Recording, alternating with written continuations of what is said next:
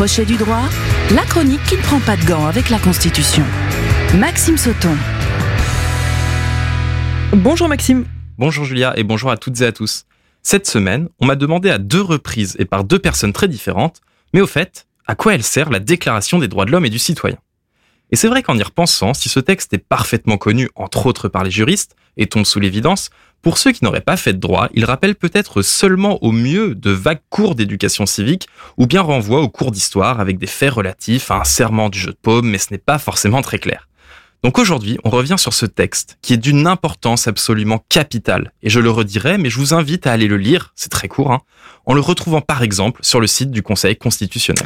Alors Maxime, première question, c'est quoi concrètement cette déclaration des droits de l'homme et du citoyen? Alors, la Déclaration des droits de l'homme et du citoyen du 26 août 1789, abrégée DDHC, est un texte.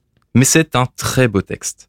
Il n'a pas pour objectif de régir le peuple français. La DDHC ne propose pas un système construit étatique comme mode d'emploi d'une société, ça c'est le rôle des constitutions. La DDHC a une vocation universelle, celle de proclamer les droits de toutes les femmes et de tous les hommes en tout temps et en tout lieu. De plus, cette DDHC ne vient pas créer des droits, elle vient les reconnaître. Ils sont considérés comme naturels, liés à l'existence des êtres humains.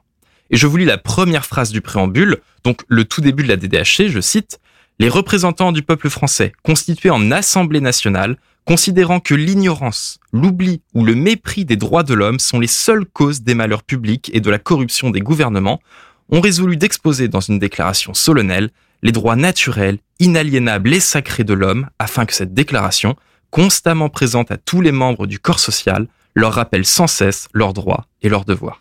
Et historiquement, qu'est-ce qui a conduit à la rédaction euh, de cette déclaration? Alors ici, vous avez normalement des souvenirs historiques. Succinctement quand même, en 1789 sont convoqués les États généraux en France avec la réunion des représentants des trois ordres, le tiers-État, le clergé et la noblesse. Cette assemblée réunie à Versailles se déclare alors Assemblée nationale en réunissant le 17 juin 1789 les trois ordres dont elle décide l'abolition, puis s'institue Assemblée constituante et décide de rédiger une déclaration des principes fondamentaux à partir desquels sera établie une nouvelle constitution. C'est la naissance de la DDHC. Et c'est donc une idée novatrice? C'est en tout cas une très belle idée, mais en effet, elle n'est pas nouvelle. En 1689, donc un siècle plus tôt, l'Angleterre s'est dotée de son Bill of Rights et quelques années avant 1789, les États-Unis en ont fait de même dans la déclaration d'indépendance du 4 juillet 1776. En revanche, la DDHC adopte une portée résolument universelle en ce qu'elle vise vraiment tous les êtres humains, et ça c'est très novateur. Et de quoi donc est-elle constituée?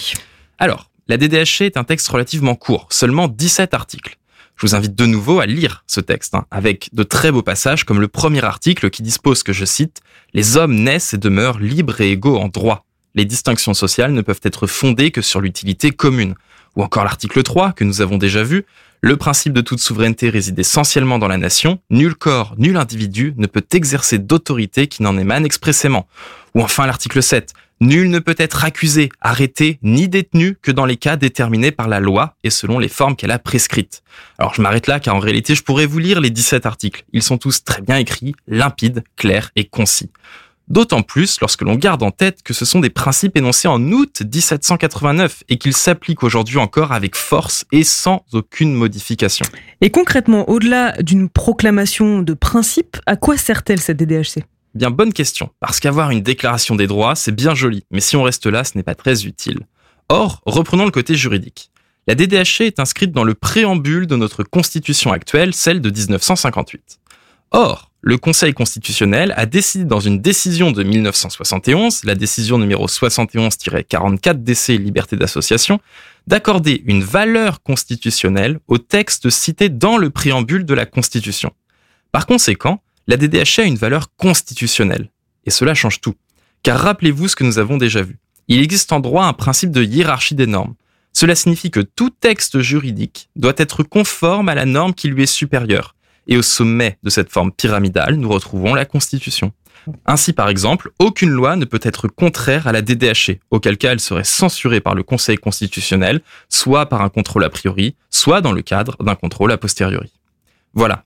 Par l'octroi de cette valeur constitutionnelle, le plus beau texte juridique du droit français est aussi un bouclier pour défendre les droits et libertés des droits de l'homme et un bouclier tout à fait effectif. Il faut savoir que la DDHC est régulièrement invoquée dans les questions prioritaires de constitutionnalité. Et je vous invite une dernière fois à lire ou à relire ce texte, d'une beauté honnêtement jamais égalée dans le monde juridique, où les textes sont d'ailleurs de moins en moins élégants et visent de moins en moins l'efficacité. Mais la légistique, l'art de faire les lois, ce sera un autre sujet. À la semaine prochaine. À la semaine prochaine, Maxime, on va s'empresser d'aller lire ce texte. Crochet du droit à podcaster et à réécouter sur myson et le.